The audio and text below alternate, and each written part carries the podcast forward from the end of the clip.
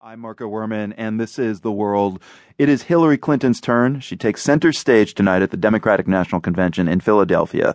Polls show that she's still got some work to do in convincing many Americans to vote for her. We're going to spend a good part of today's show doing what we did last week with Donald Trump, asking how would a President Hillary Clinton address major foreign policy issues, from immigration to trade to China.